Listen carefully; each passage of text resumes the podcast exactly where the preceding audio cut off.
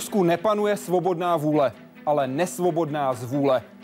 Tvrdí historik Andrej Borisovič Zubov, který chování Vladimira Putina ke Krymu přirovnal přístupu Adolfa Hitlera k Sudetům v předvečer druhé světové války. Za to byl vyhozen ze státního institutu mezinárodních vztahů v Moskvě. Práci nakonec dostal zpátky. Z Ruska odejít odmítl. Prý by to bylo jako zběhnutí vojáka z bojové linie. Vítejte ve světě vědy a otázek současné společnosti. Začíná Hyde Park civilizace.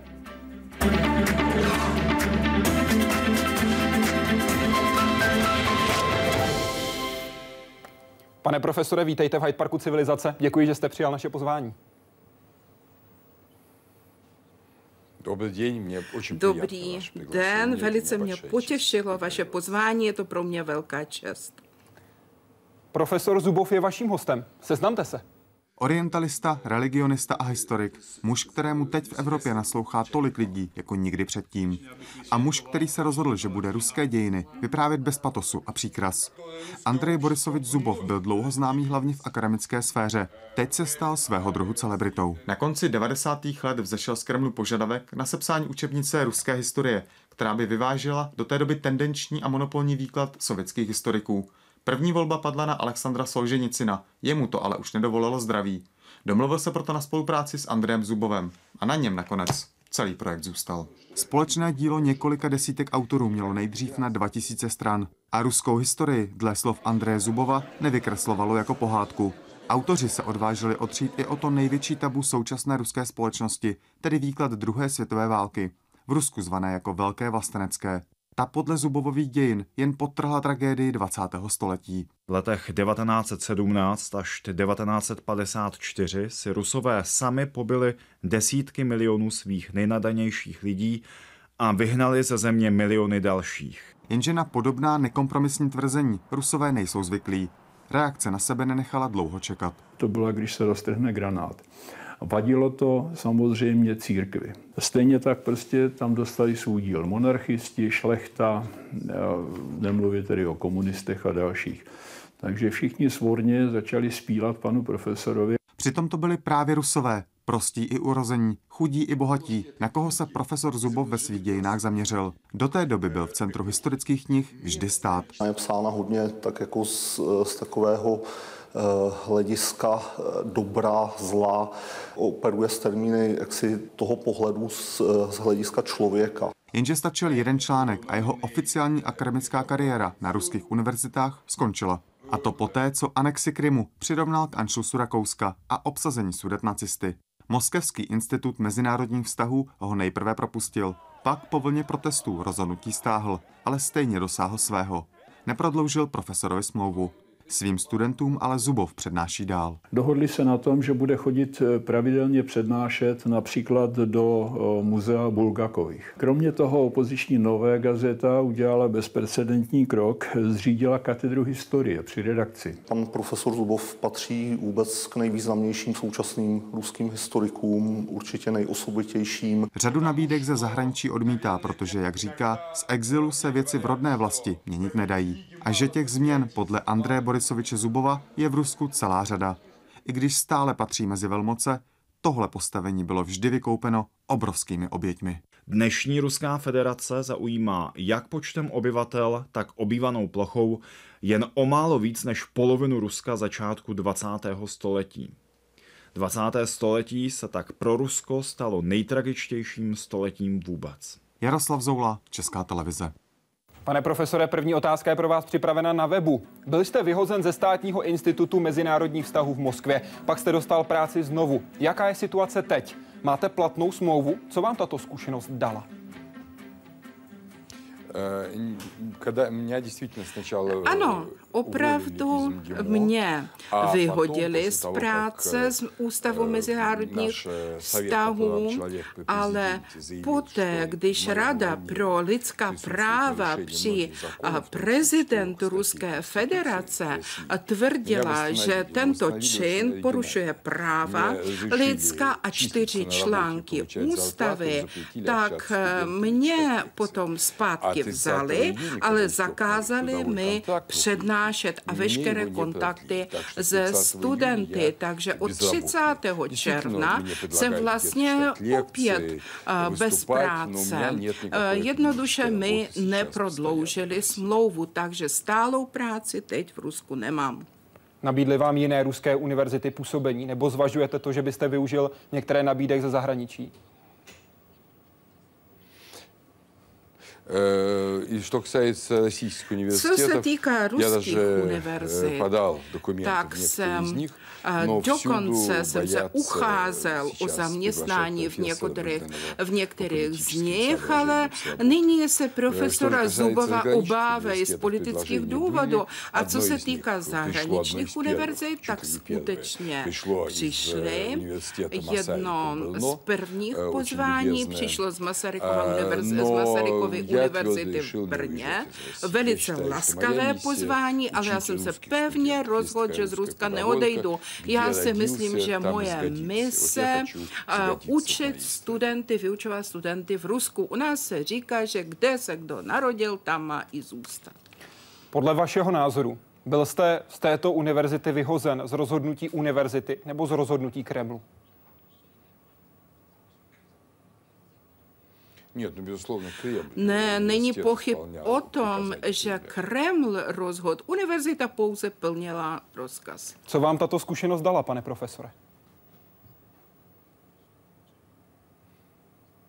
Ну, во-первых, я получил За довольно большой prvé психический стресс, хотя я был jsem готов к dostal тому, что veli, меня могут veliký уволить. psychický Я-то человек еще stres. полжизни Já про- jsem проживший в počítal Советском tak Союзе trochu s до tím, 30 že лет. Я знал, mě что eh, такое mohou тотальная propustit z жизнь. Тем не práce. менее, одно Půlku дело života знать jsem žil v теоретически, другое дело Sovětském испытывать, svazu. как Ale говорят, jedna на собственной věc je шкуре. to znát И teoreticky это было nebo очень vědět тяжело. teoreticky Это было a морально очень druhá тяжело. věc je Já si to vzpomínal i zkusit продолжаю jaksi вспоминать, na э, vlastní историю, kůži. м, из Bylo to одного из velmi těžké. Vzpomínal jsem pořád ten příběh z románu Vasilia Grossmana Život a osud.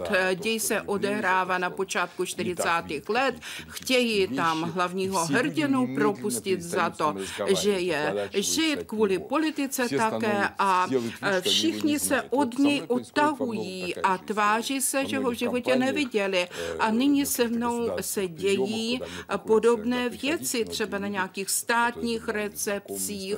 A lidé, které znám spoustu let, najednou by mi nepodali ruku a tváří se, že mě neznají. To je velice nepříjemné. Řada lidí se takto k profesoru Zubovovi postavila. Řada lidí ho naopak podpořila. Tady jsou slova Noama Čomského, hosta Hyde Parku civilizace. What do you think about the reaction of uh, Russia concerning the statement of Andrei Zubov?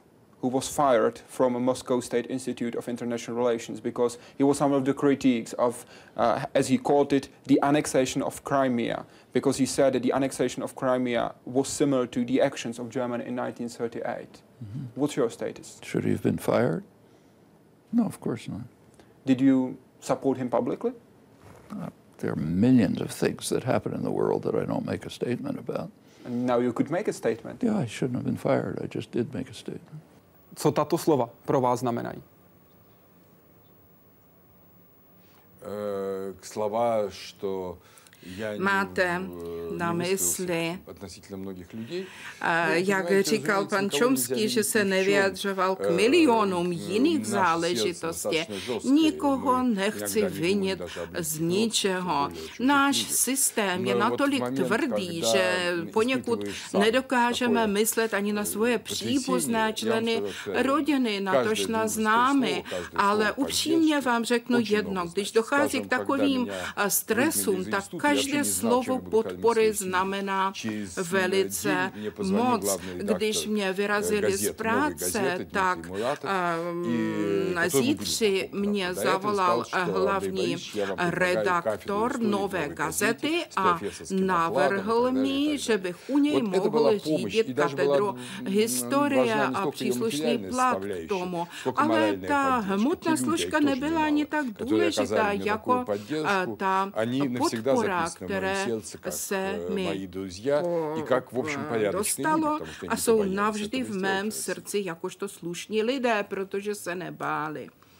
Jaký je pohled historika na vlastnictví Krymu, kterému státu historicky patří? Je obsazení Krymu Ruskem v souladu s mezinárodním právem a dohodami mezi Ruskem a Ukrajinou z doby rozdělení nástupce Sovětského svazu? Jde o politické a strategické vítězství Vladimíra Putina? Historické vlastnictví Krymu? Ну, во-первых, я уверен, что Крым принадлежит За в первую очередь людям самого Крыма. Jist, že Krym patří těm lidem, kteří tam bydlí a nejenom v současné době, ale i těm, kteří by tam měli bydlet, ale Stalin je vyhnal, deportoval, jsou to Němci, jsou to Italové, jsou to krymští, Tataři, Bulhaři, Arméni, to se stalo v roce 1944, takže tito lidé a jejich potomci mají plné právo se vrátit do Krymu a získat svoji půdu, svůj majetek, který patřil jejím předkům. Půda má cenu pouze v tom případě, že se na ní bydlí, nikoli sama o sobě. Je jisté, že Putin porušil veškeré smlouvy, které podepsalo Rusko a Ukrajina. Je to smlouva z roku 1991 z prosince o vytvoření zemí SNS, kde se uznávaly hranice. A dále velkou smlouvu mezi Ruskou a Ukrajinou z roku 1997 a samozřejmě Budapeštskou dohodu, myslím si, že z roku 1994, kde se Rusko stalo garantem celistvosti Ukrajiny. Takže to, co udělal Putin z točky z hlediska diplomacie, je to hrubé porušení mezinárodního práva. Nám GIMu nás učili, že každá smlouva musí být dodržena. To je stará zásada římského práva. Podle vašeho názoru jde o politické a strategické vítězství Vladimíra Putina?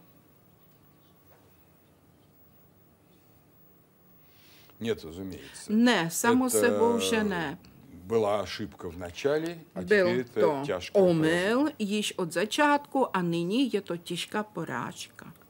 Myslí si to i Vladimír Putin? A proč tento krok udělal? Ну, считает ли он так сейчас, я думаю, лучше всего узнать, когда он будет стоять на месте в вашей студии. Myslí on v současné době, tak to se ho nej, je nejlepší zeptat, když bude tady stát na mém místě ve vašem studiu. A, a proč to udělal? On si myslel, že Evropa a NATO prostě přijmou anexi Krymu, agresi Ukrajiny, tak, jak mu se sežrali agresi proti Gruzii a válku proti Gruzii. Vy jste v článku, který vedl k tomu vyhození z univerzity, také napsal, že toto může vyvolat dominový efekt, že se mohou ozvat další místa, další části území, které se budou chtít připojit k Rusku. Myslíte si, že toto riziko v tuto chvíli je aktuální? Případně jaká místa by to byla?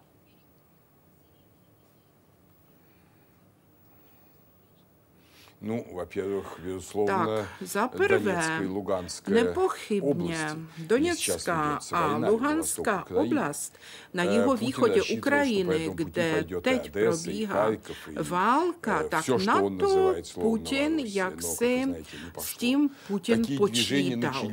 Počítal ještě s Oděsou a vůbec s tím novým Ruskem, tak trochu myslel na severní Kazachstán, kde je hodně etnických Rusů Rusů, ale zatím se to dalo stabilizovat. Ale prezident republiky Kazachstán Nazarbajev se strašlivě takového vývoje obává.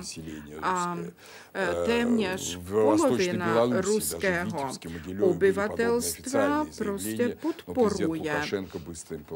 Zaznívaly podobné návrhy, ale prezident to ukončil. Takže nepodařilo se, nepodařilo se to hlavní agrese Putina na Ukrajině. Kdyby to se povedlo, tak by nastal efekt domino. To znamená, že podle vašeho názoru ten konečný cíl Vladimíra Putina je získat všechna tato území. Myslím, že konečným cílem Vladimíra Putina není pouze získat v přímém smyslu tato území, ale držet je pod kontrolou. Putin v podstatě pokračuje v politice, kterou znají i Češi. Politika Brežněva je to politika omezené suverenity. Nyní se ovšem netýká východní a centrální Evropy, ale především bývalých zemí Sovětského svazu, země, které patřily do Sovětského svazu. Myslí si, že Rusko má jakési výhradní právo na tato území a právě ruská, ruské menšiny v Kazachstánu, Bělorusku, Ukrajině jsou právě ty zadní páté kolony, díky kterým si udržuje svůj kontrolu nad těmito územími, protože jejich zneužitím může vyvolat určité nepokoje, které mohou vést až k rozpadu či jakýmsi velice významným událostem v těchto jednotlivých zemích. Dobrý večer, přeje Tomáš Lohin. Jaké jsou kladné vlastnosti prezidenta Putina a co přináší mezinárodní i vnitřní politice dobrého? Mě trudno сказать. To je těžká otázka. Jako pro jakéhokoliv člověka samozřejmě mám i pro něj určité sympatie, ale nevidím u něj mnoho kladných čert.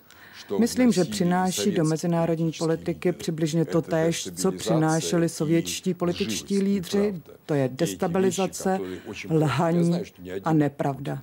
To jsou velice špatné věci. Vím, jak se chová Putin, ale tomu nedává právo na jeho konání. To, že mi někdo ukradl tašku, neznamená to, že každý člověk má právo krást všem lidem tašky.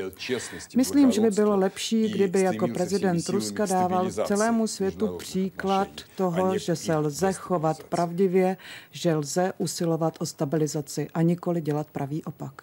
Vy jste řekl, že je člověkem sovětského typu. Srovnejte prosím Vladimíra Putiva, eh, srovnejte prosím Vladimíra Putina s Josefem Stalinem a s Adolfem Hitlerem. Co mají společného, v čem se liší?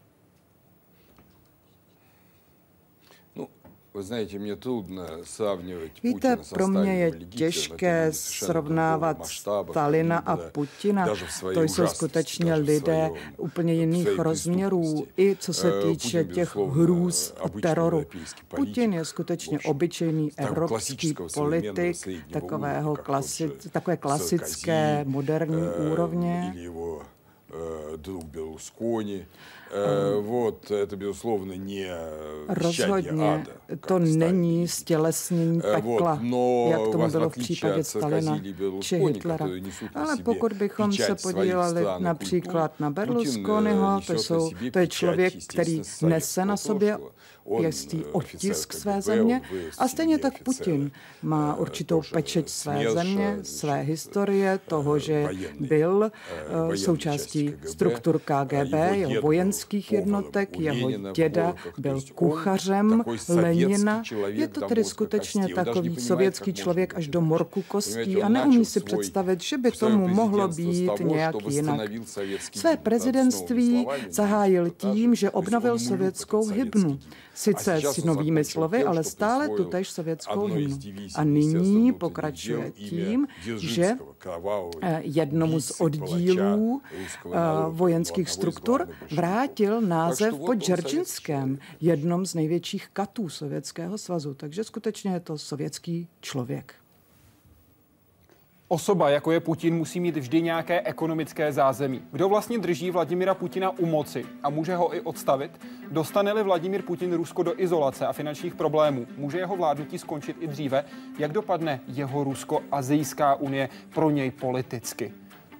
Kdo zajišťuje ekonomické zázemí Vladimira Putina?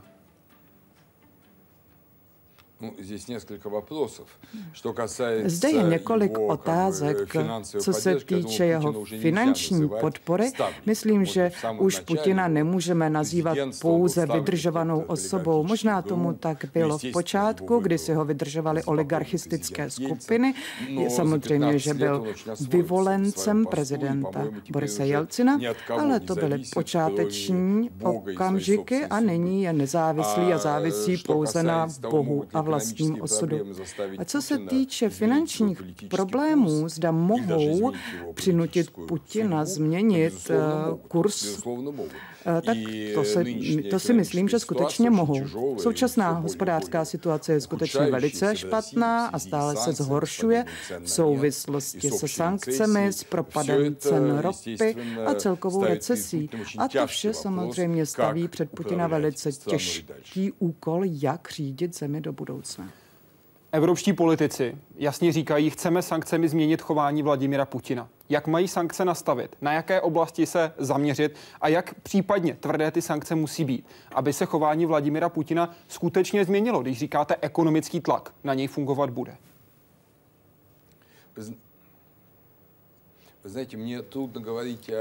Víte, pro mě je těžké hovořit o hospodářských konsekvencích. Já nejsem э, ekonom. Myslím, že to, co nyní dělá Evropa a obecně demokratické společenství ve vztahu k sankcím, je dostatečné, profesionální a účinné vůči Rusku. Putin se zastavil. Pokud by tady sankce nebyly, agrese na Ukrajině by pokračovala. Je úplně jasné, že ozbrojená síla a moc Ruska mnohonásobně převyšuje tyto adekvátní eh, ukazatele Ukrajiny, protože se eh, skutečně za posledních 20 let na Ukrajině ozbrojené složky zcela rozpadly. A kdyby nebylo sankcí, určitě by se podařilo rozšířit ruský, ruské působení mimo oblasti Doněcka, Luganska, možná až do Kyjeva. Ale samozřejmě je důležité, aby zde bylo za prvé velice odvážný odpor Ukrajin, Ukrajiny a Ukrajinců, jak jako takový a zároveň podpora Západu, jak říká Obama i kancléřka Merklová. My musíme ukázat Putinovi tu cenu, kterou musí zaplatit za tyto své chuligánské činy v mezinárodní politice. A oni toto ukázali. A pokud Putin bude pokračovat v této agresi, pokud zachvátí a uchopí Doněcké letiště či Mariupol, tak se sankce ještě zpřísní. A ty detaily už už jak vystavět správně sankce, to už vědí politici lépe. Já zde nemohu samozřejmě v tomto jim radit. Ještě jednu otázku, prosím, přesto k sankcím dovolte. Myslíte si, že pokud by Evropa čistě teoreticky přestala z Ruska odebírat ropu a zemní plyn, vedlo by to k pádu Vladimira Putina?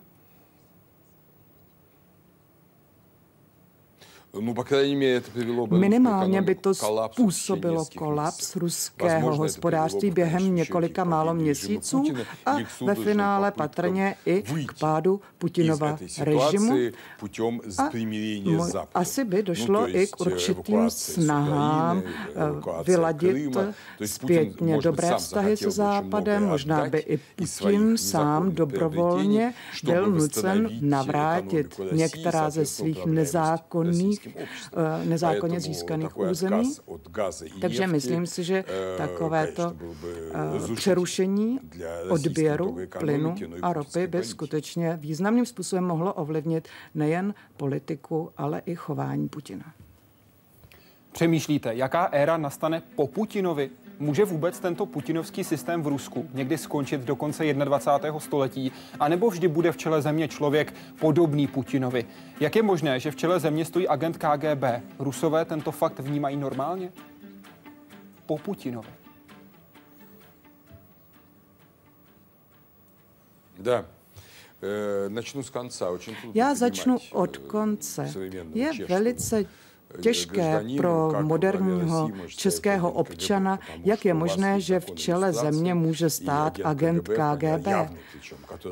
Je samozřejmé, že Putin je otevřeně přiznaný agent KGB, který inicioval znovu zavedení oslav Čeky KGB vždy v prosinci.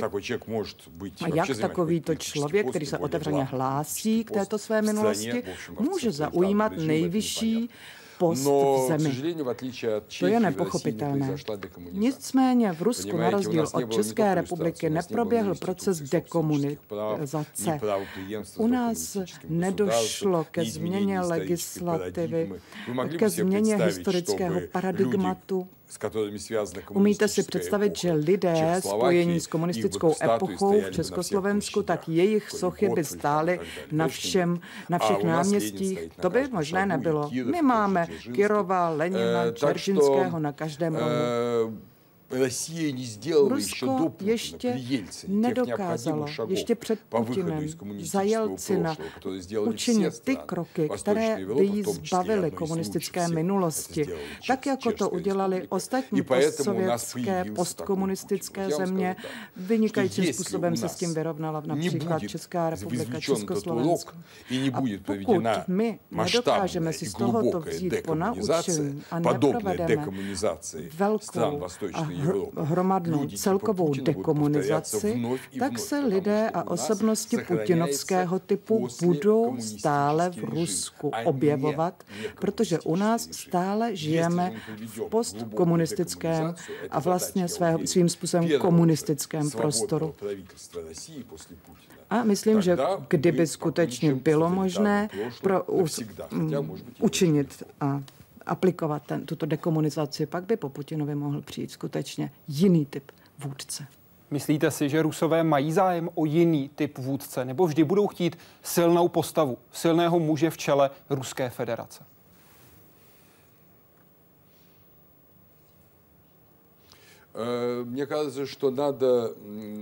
Myslím, že samozřejmě ten osobní přístup k moci v Rusku je velice typický, stejně jako v jiných východních zemích, a to i v křesťanských zemích. To je velice silná tradice.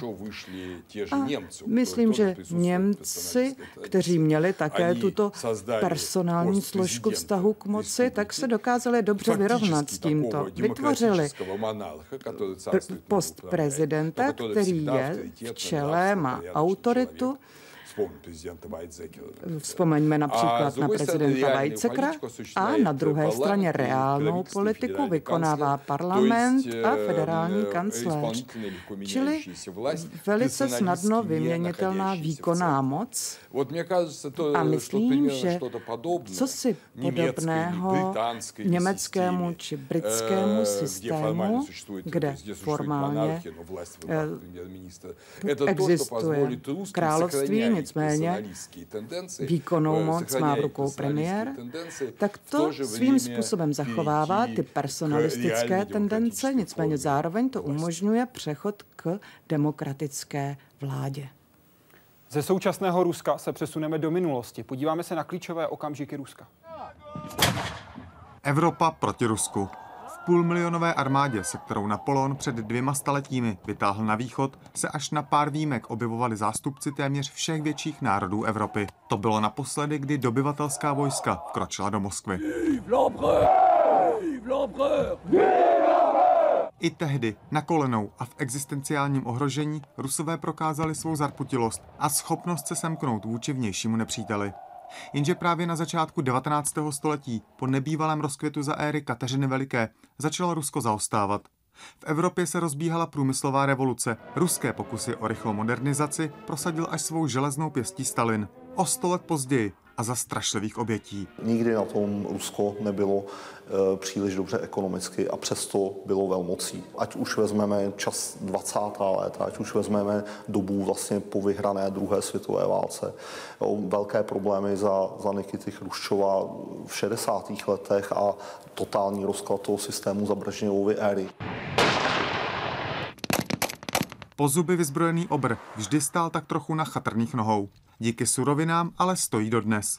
Překonal chaotická 90. léta, jedno z nejčernějších období moderní ruské historie a pod stále pevnějším vedením Vladimira Putina dává průchod svým ambicím. Za anexi Krymu mu tak někteří rusové tleskají. Máme se tedy současného Ruska, ať už jako Česká republika nebo Evropská unie bát? Politici jsou v reakcích obvykle velmi opatrní. To tajné služby, ty si servítky neberou. A jasně mluví o rostoucích aktivitách ruských tajných služeb na území Česka. I když Putin odmítá nálepky cara, kterému dává tisk, ví, že nostalgie po mocném a obávaném Sovětském svazu prostupuje ruskou společností. Krušení Sovětského svazu bylo krupnější geopolitické katastrofou věka. Vysokoškoláci vám klidně budou říkat, ono, ta Evropa si nás přestala vážit, protože se nás nebojí. Když jim říkáte, že eh, těch, kterých se bojíme, tak ty nenávidíme ale ne, že si je vážíme, oni nechápou. A Rusové, byť žijí v zemi plné korupce, ovládané úzkou skupinkou vyvolených, a kterou část elit opouští, jsou nad tím vším často ochotní mávnout rukou, jenom když jim někdo slíbí, že Moskvou už budou navždy znít jen kroky ruských vojáků. Jaroslav Zoula, Česká televize. Dobrý den, pane profesore. Jaké nástroje používal Lenin a jeho lidé, aby v revoluci v roce 1917 a v následujících letech upevnili svoji moc?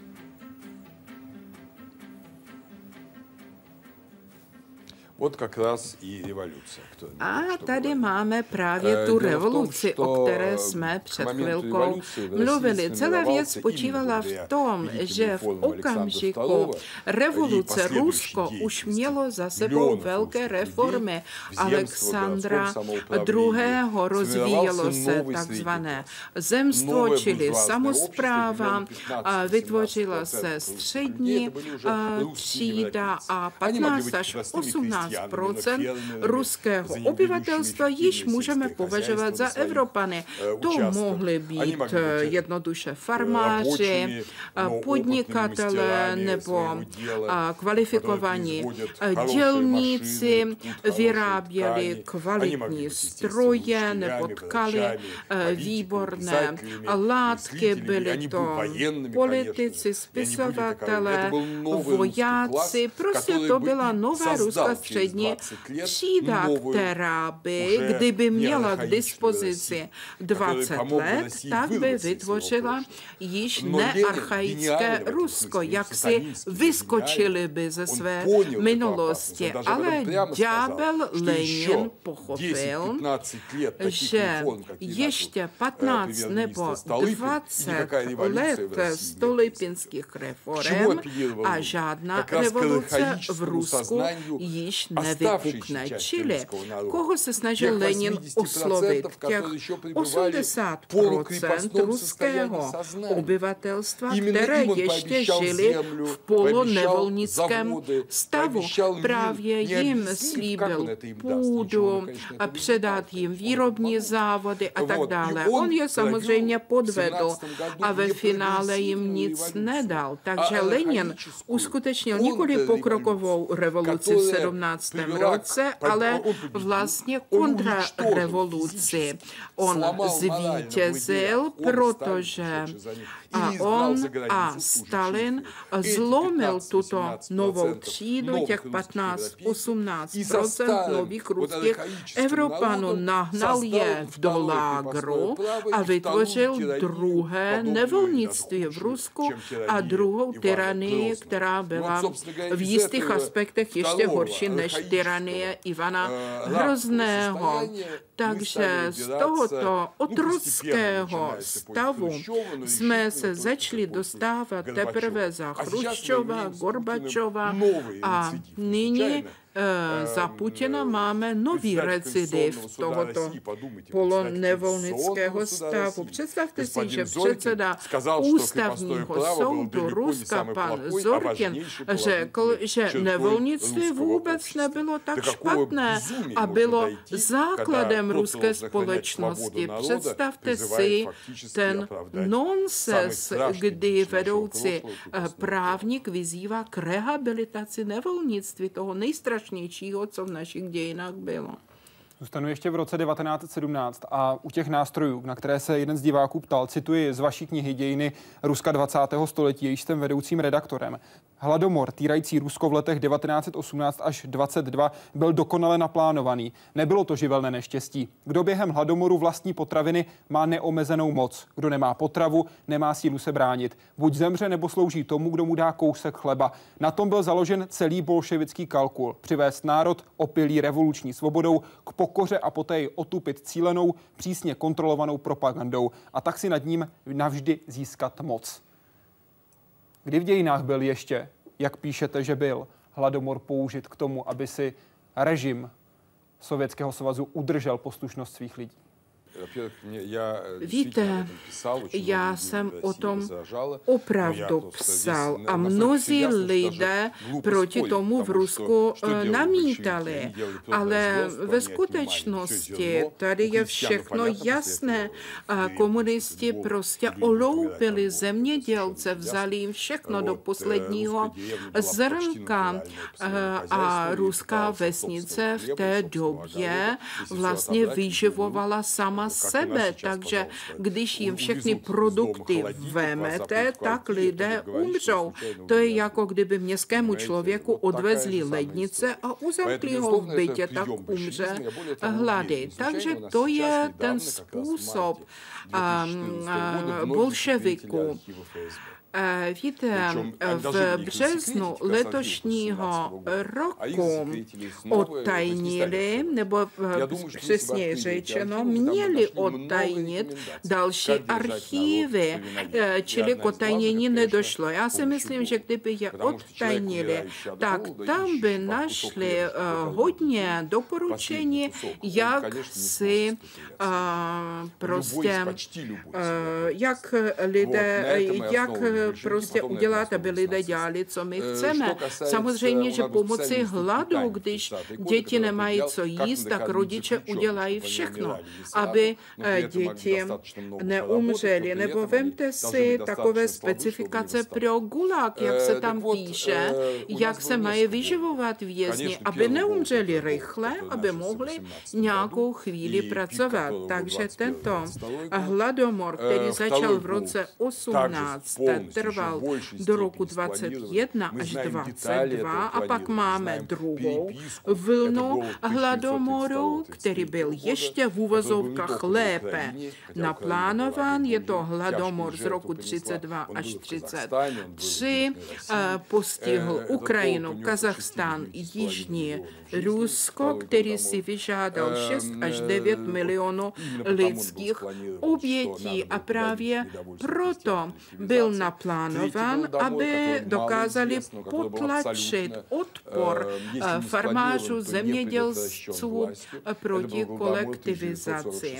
No a hladomor v letech 46-47, ten už moc neplánovala, ale nedokázala mu předejít. Samozřejmě zahynulo mnoho mužů ve válce, to je jisté, ale Sovětský svaz měl obrovské zlaté rezervy a vůbec je nepoužil pro pomoc hladovějícím a právě naopak opět zabírali zrno nebo pšenici, aby údajně pomohli zemím východní Evropy. To je jeden z nejtěžších zločinů, kterých se bolševíci dopustili.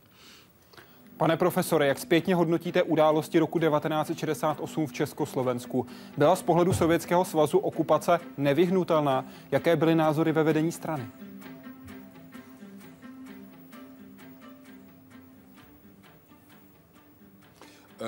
Ну, я бы так сказал, что она была почти. Řekl bych to tak. Okupace byla téměř nevyhnutelná. Byl by to zázrak, kdyby k něčemu takovému nedošlo, protože tenkrát Sovětský svaz byl velice silnou zemí a ještě více si střežil svou moc nad východní Evropou, jako dnes Putin si hlídá svůj vliv v bývalém sovětském svazu. Víte o národním, o lidovém povstání v NDR, v Maďarsku, v Polsku.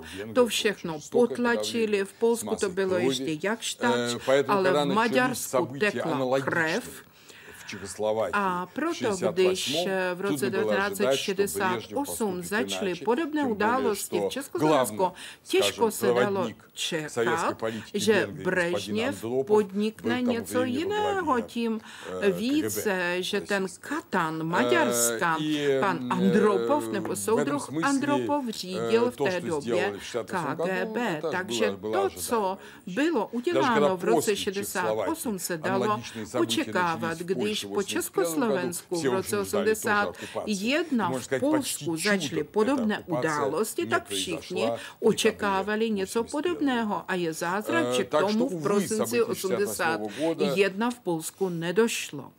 Нельзя было ожидать от них нового результата. Но Nemohli jsme čekat žádný jiný výsledek události z roku 68, ale samotné ty události z roku 68 je přelomový bod v bývalém komunistickém táboře. Je to přelomový bod ve vývoji vědomí lidí. Ten plamen, ten oheň, který spálil Palacha, vlastně zažehl nové vědomí v eh, mozcích ruských lidí. Oni pochopili, že musí bojovat za svoji svobodu tak, jak bojovali eh, Čechoslováci. Takže perestrojka eh, se opírá, stojí na základě Pražského jara. Aleksandr Solženicin řekl, téměř vždy je nemožné správně zhodnotit události v době, kdy je prožíváme, pochopit jejich význam a pravděpodobné následky. Souhlasíte? A jak se s tímto jako historik soudobých dějin vyrovnáváte?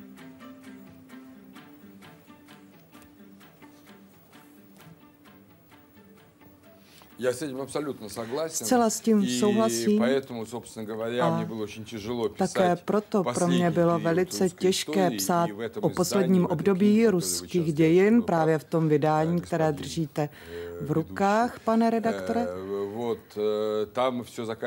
Tam vše končí až v roce 2007.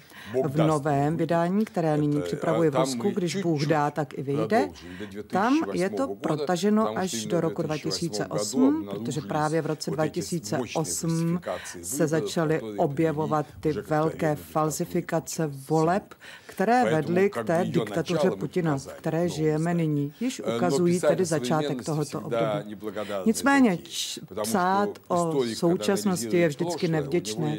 Když historik analyzuje minulost, má samozřejmě určitý objem fakt, snaží se je prostudovat co nejlépe a na základě těchto faktů dojít k určitým závěrům.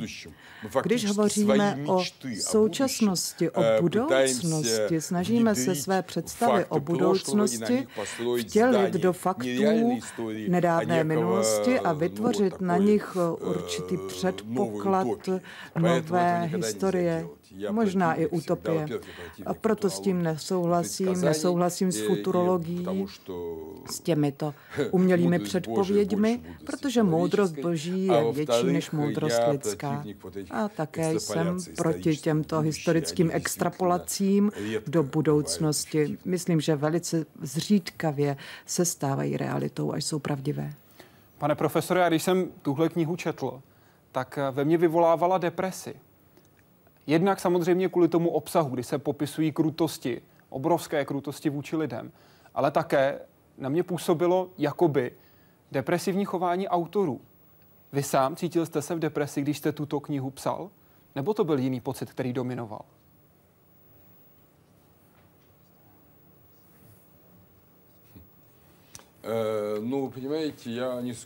Víte, asi nemohu skrývat, že psát mnohé části této knihy bylo pro mě velice bolestivé.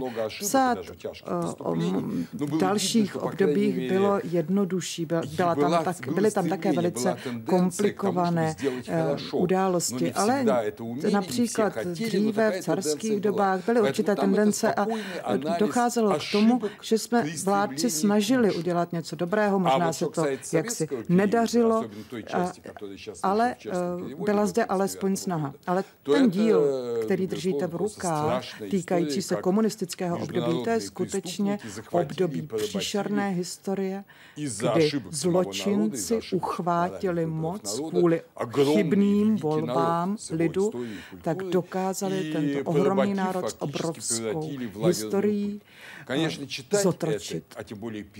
A samozřejmě číst to a navíc to i psát a analyzovat fakta, protože když píšeš a analyzuješ fakta, tak stále přicházíš na nové závěry je velice mučivé.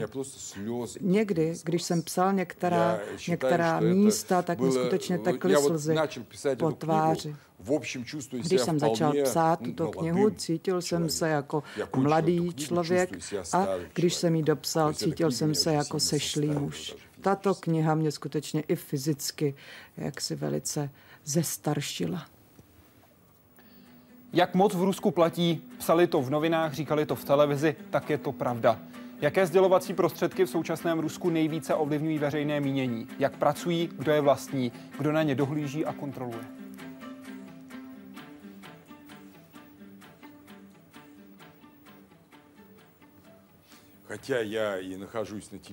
Ačkoliv nyní jsem v televizi, čili ve středobodu sdělovacích prostředků, musím vás zklamat.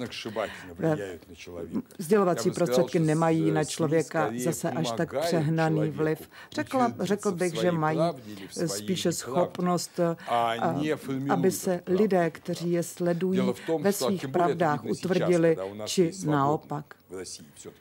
Nyní, když přece jen máme v Rusku svobodný internet, máme dokonce opoziční tisk, dokonce i opoziční televizní kanál, tak pokud někdo nechce věřit tomu, co mu hlavní zpravodajství říká, tak stále může přepnout. To není těžké. Mnozí ovládají i angličtinu, mohou sledovat zahraniční webové stránky. Ale co je špatné, je to, že lidé chtějí věřit tomu, co jim říkají z těch centrálních státních televizních kanálů. Oni chtějí znova se ponořit do mýtu imperátorské velikosti, vidět Putinovi toho vůdce, který zvedá Rusko z kolen. A když se na vlastní kůži přesvědčí, že o žádné obrodě nemůže být řeč, naopak, že dochází k většímu úpadku nejen hospodářství, ale i etického, kulturního života, pak myslím, že nastanou velké změny, protože lidé, kteří se zklamou ve svém vůdci, budou zhrozeni, eh, když tedy zjistí, v jakém bludu žili. Kdy to bude podle vašeho názoru?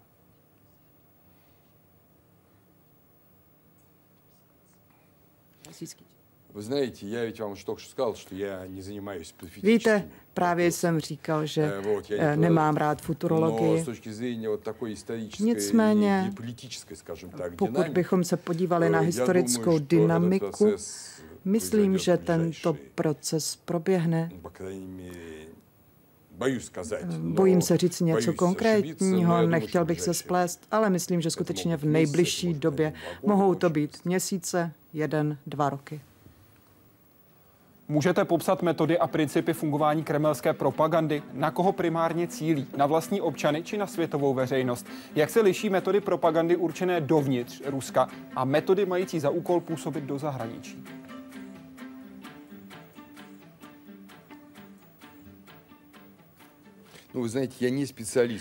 Víte, nejsem specialista na sdělovací prostředky, čili všechny tyto detaily by vám řekl možná někdo jiný lépe.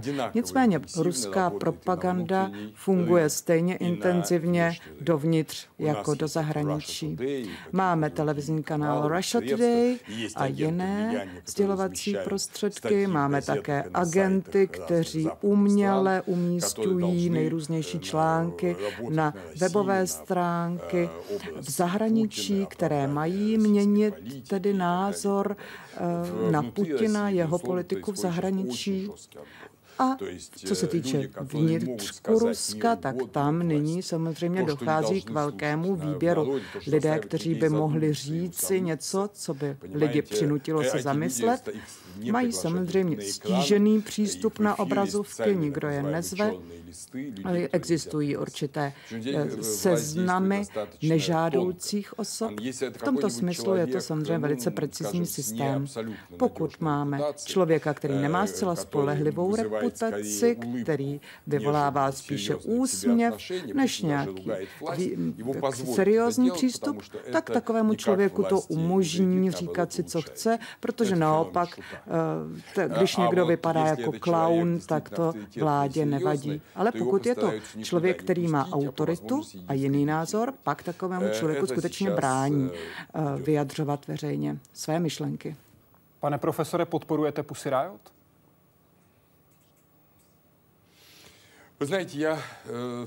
Víte, ve své době jsem také o tomto tématu něco již napsal a zveřejnil jsem v Nové gazetě malý článek již v době, kdy to začínalo. Myslím, že jejich konání bylo naprosto nepřijatelné.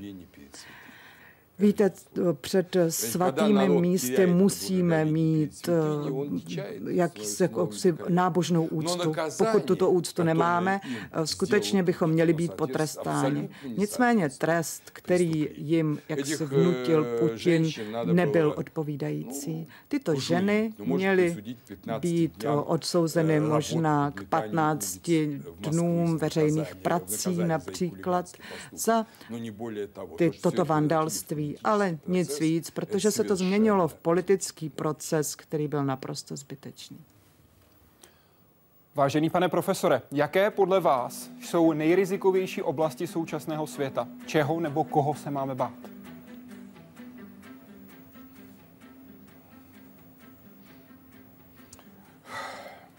Вы понимаете, Это, конечно, очень глубокий вопрос. To je velice hluboká otázka, která si žádá dlouhé zamyšlení a analýzu.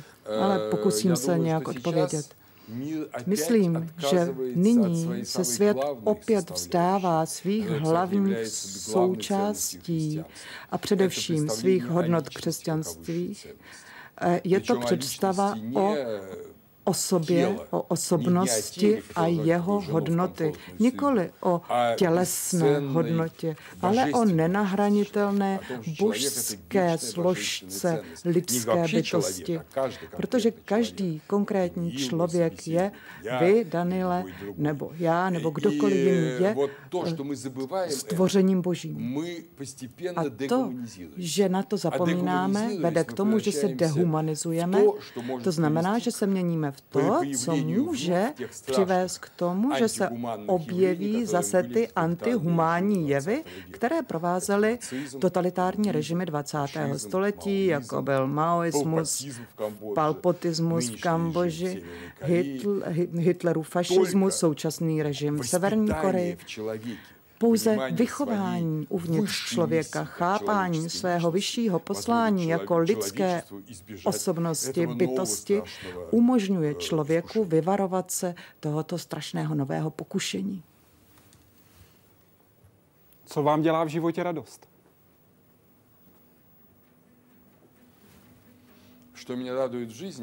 Co mi dělá v životě radost, řeknu vám úplně upřímně. Sílu žít mě dává moje víra v Boha. Nic bych nedokázal tu víru nemít když mám pocit, že už nemám žádnou sílu bojovat proti zlu, pocituji únavu, což je normální pro staršího člověka, tak se modlím a pocituji příliv síly. Samozřejmě radost mi dělá můj domov, moje rodina, moje kultura, kultura veškerého lidstva. Když je mi za těžko žít v tomto světě plném zla, tak si otevřu knížku Euripida nebo Platónovi díla, anebo něco indického, klasického, samozřejmě evangelia a hroužím se do světa absolutní krásy člověka a slova, světa, kde pravda je největší. hodnotou a je to pro mě něco jako rozcvička pro sportovce. Jsem obnoven, jsem osvěžen a opět mohu něco pro společnost udělat. Pane profesore, děkuji za rozhovor. Děkuji, že jste byl hostem Hyde Parku Civilizace.